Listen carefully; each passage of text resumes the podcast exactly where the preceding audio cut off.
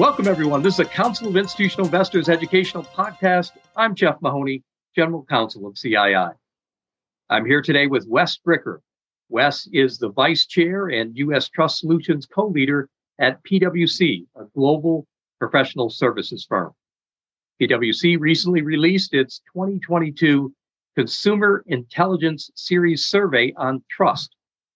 Survey was conducted last May and included over 500 business executives, over 2,500 consumers, and over 2,000 employees in the United States. Welcome, Wes. Thanks for speaking with us today. Thank you very much, Jeff. It's a pleasure to be with you, but also with your very wide audience. Thank you.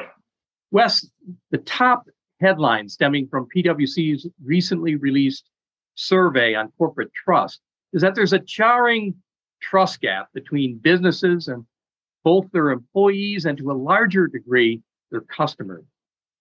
Can you explain this trust gap? And what should institutional investors keep in mind as they strive to earn trust by protecting the investments of Main Street workers, retirees, and their families? Well, thank you for the question. Well, what we found and was so interesting in, in the survey that we did, Jeff, was business leaders think that they're more trusted than they really are. That's what the data showed us. There's a jarring trust gap in perception. And here's how it really broke down within uh, the survey results 87% of business leaders think that customers highly trust their companies, but only 30% of customers actually do. That's the gap. And when looking at employees' trust, 84% of business leaders would say that employee trust is high. But when you ask employees, only 69% of them would say that they highly trust their employer. So ultimately, leaders aren't aligned with what their employees or their customers are viewing as actually driving trust. And a large reason for that is that businesses are investing in their trust building efforts in too many areas, it seems to us, and not focusing on what matters most to employees and to consumers. Because here's what employees and consumers say really matter most to them. Number one, consumers say that their top trust driver are affordability in products and services, and that come and and and then when you get to employees, uh, it's really around whether companies are treating employees well 33% of employees focused on on that aspect so as we see uh, both consumers and employees both ranking uh, the importance of of how a company treats its employees uh, as being a top priority to earn trust it, it's overwhelmingly a top item point being that whether you're a consumer um, or an investor this is an important area to continue to watch to see how businesses really treat um, employees or consumers, and that that's really a top marker for whether a, a company is earning trust. I would say, Jeff, institutional investors are no different. They they should focus on what matters most uh, to employees and consumers as well. Uh, in addition to building trust, employee well-being is an important uh, component, whether it's ESG or, or human capital management as a component of ESG, those initiatives are critical not only to business, but also to society, broader society. Uh, it's good for a company's bottom line for value creation, but it also helps strengthen uh, our communities and societies and uh, leads to longer term health. So that's that's what we were uh, seeing as a result of the survey, Jeff. So, Wes, as you indicated, your latest survey results also showed that consumers and employees are the top two most important stakeholders for businesses. So when you talk with investors and other capital market participants, how are they responding to steps companies are taking to build trust among their consumers and employees? Well, we see them as as seeing trust as really the the currency of business. In some ways, it's a new currency of business is that it helps business um, have a longer term view, plan for the future.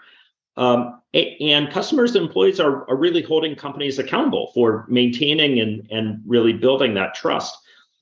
It, it's it's a challenge, of course, because what it takes to maintain and earn trust it changes. It's constantly evolving. Uh, it's uh, it's dynamic in that sense. So investors are focused on trying to understand really what is the nature of the risk that's present as they invest in a company, and that's what brings them uh, to this issue of trust. Um, what is the what is the nature of a company's strategy? What's the nature of the reporting? Uh, those disclosures are what really help investors evaluate uh, the relative performance of a company on its strategy and on the value creation uh, that that a company uh, has focused on. So investors, as as we engage with them, uh, investors are closely watching whether companies and their board and leadership can really translate these concepts and beliefs around trust into action whether it translates into decision useful information so that investors can really evaluate performance. For example, many companies uh, many companies have, have developed net zero commitments, for example, just to take one example. Uh, and they have reporting. Maybe it's on their website. Maybe it's in a, a response to an investor survey. Oftentimes, that information may not be fully integrated or it may not be at the same level of financial information in terms of reliability. And so as investors are seeing that information, they're asking if a company is on track.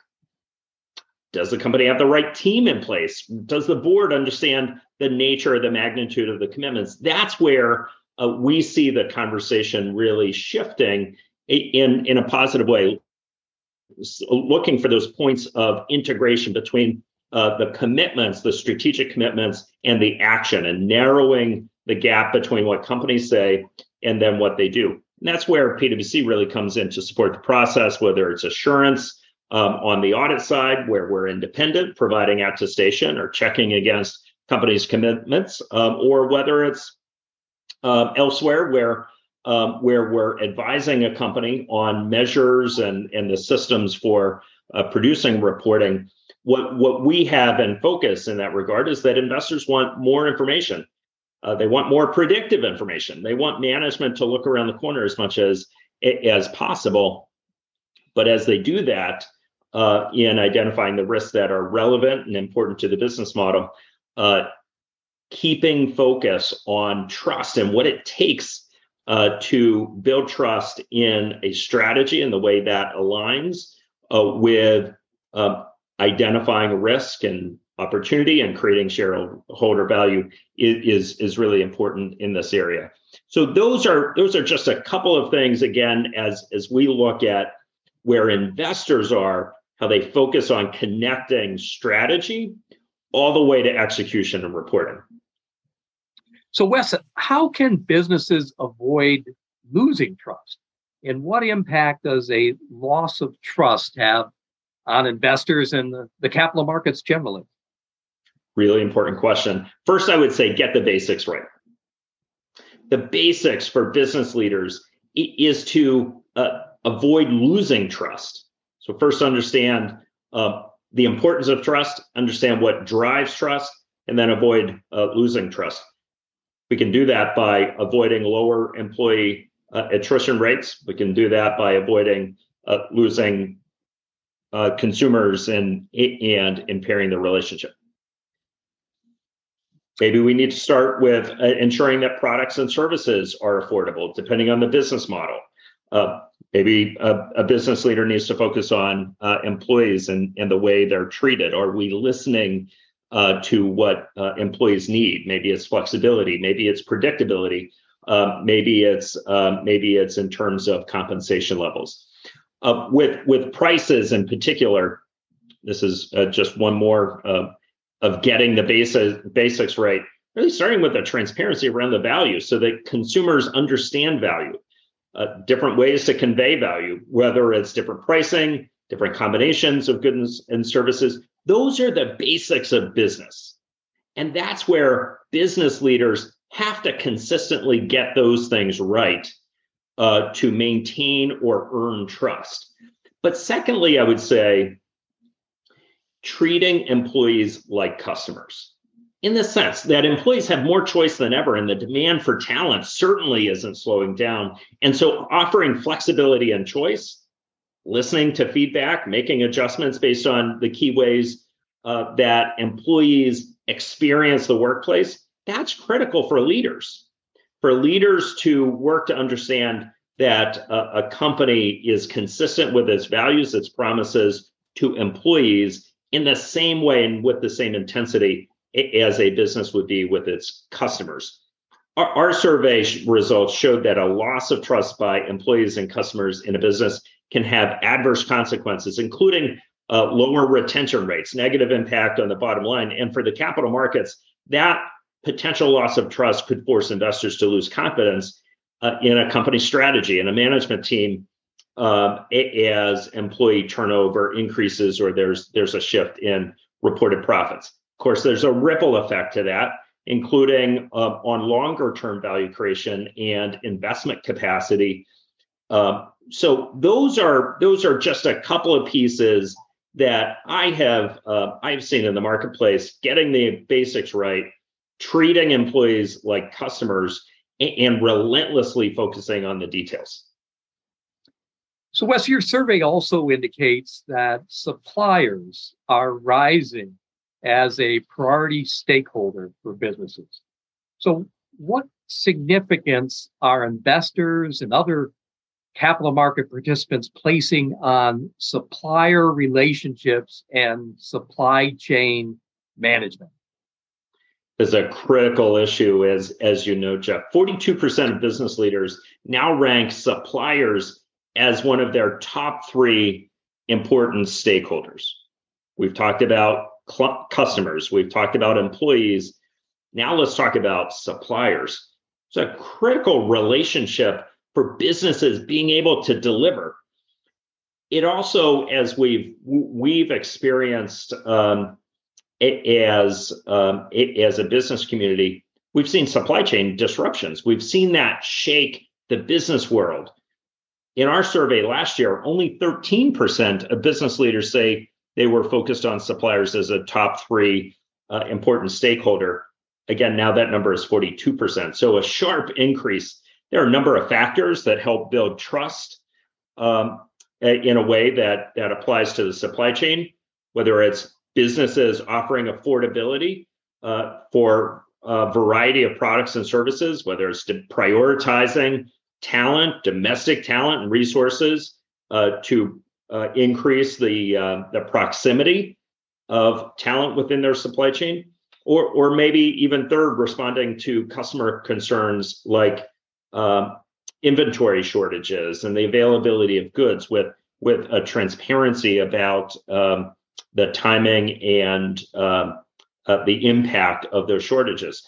As we've seen over the past couple of years, supply chain resilience, diverse and diversification of supply chains, that's a critical issue, not only for our domestic economies, but also for the global economy to operate and to produce the value uh, that we're all counting on.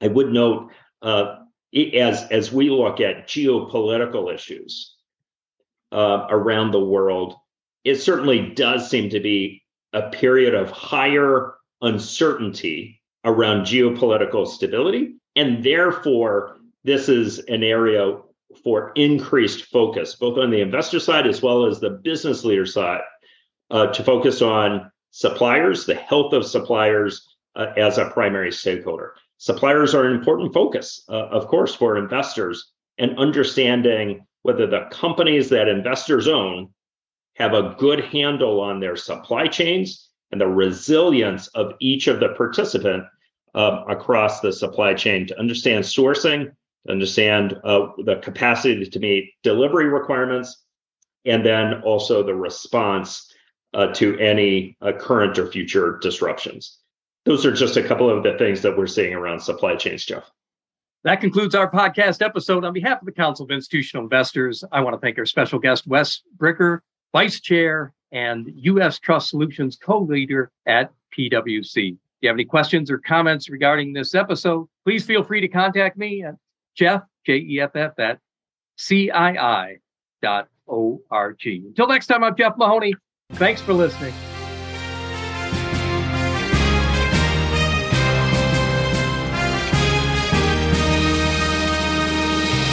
Thank you for listening to this episode of The Voice of Corporate Governance, brought to you by the Council of Institutional Investors. The Voice of Corporate Governance is a free, non sponsored podcast that highlights critical developments in corporate governance and other important issues affecting institutional investors. The views expressed by those interviewed on the podcast do not necessarily reflect the views of CII or its members. For more information on CII and its policies on corporate governance, please visit our website at www.cii.org.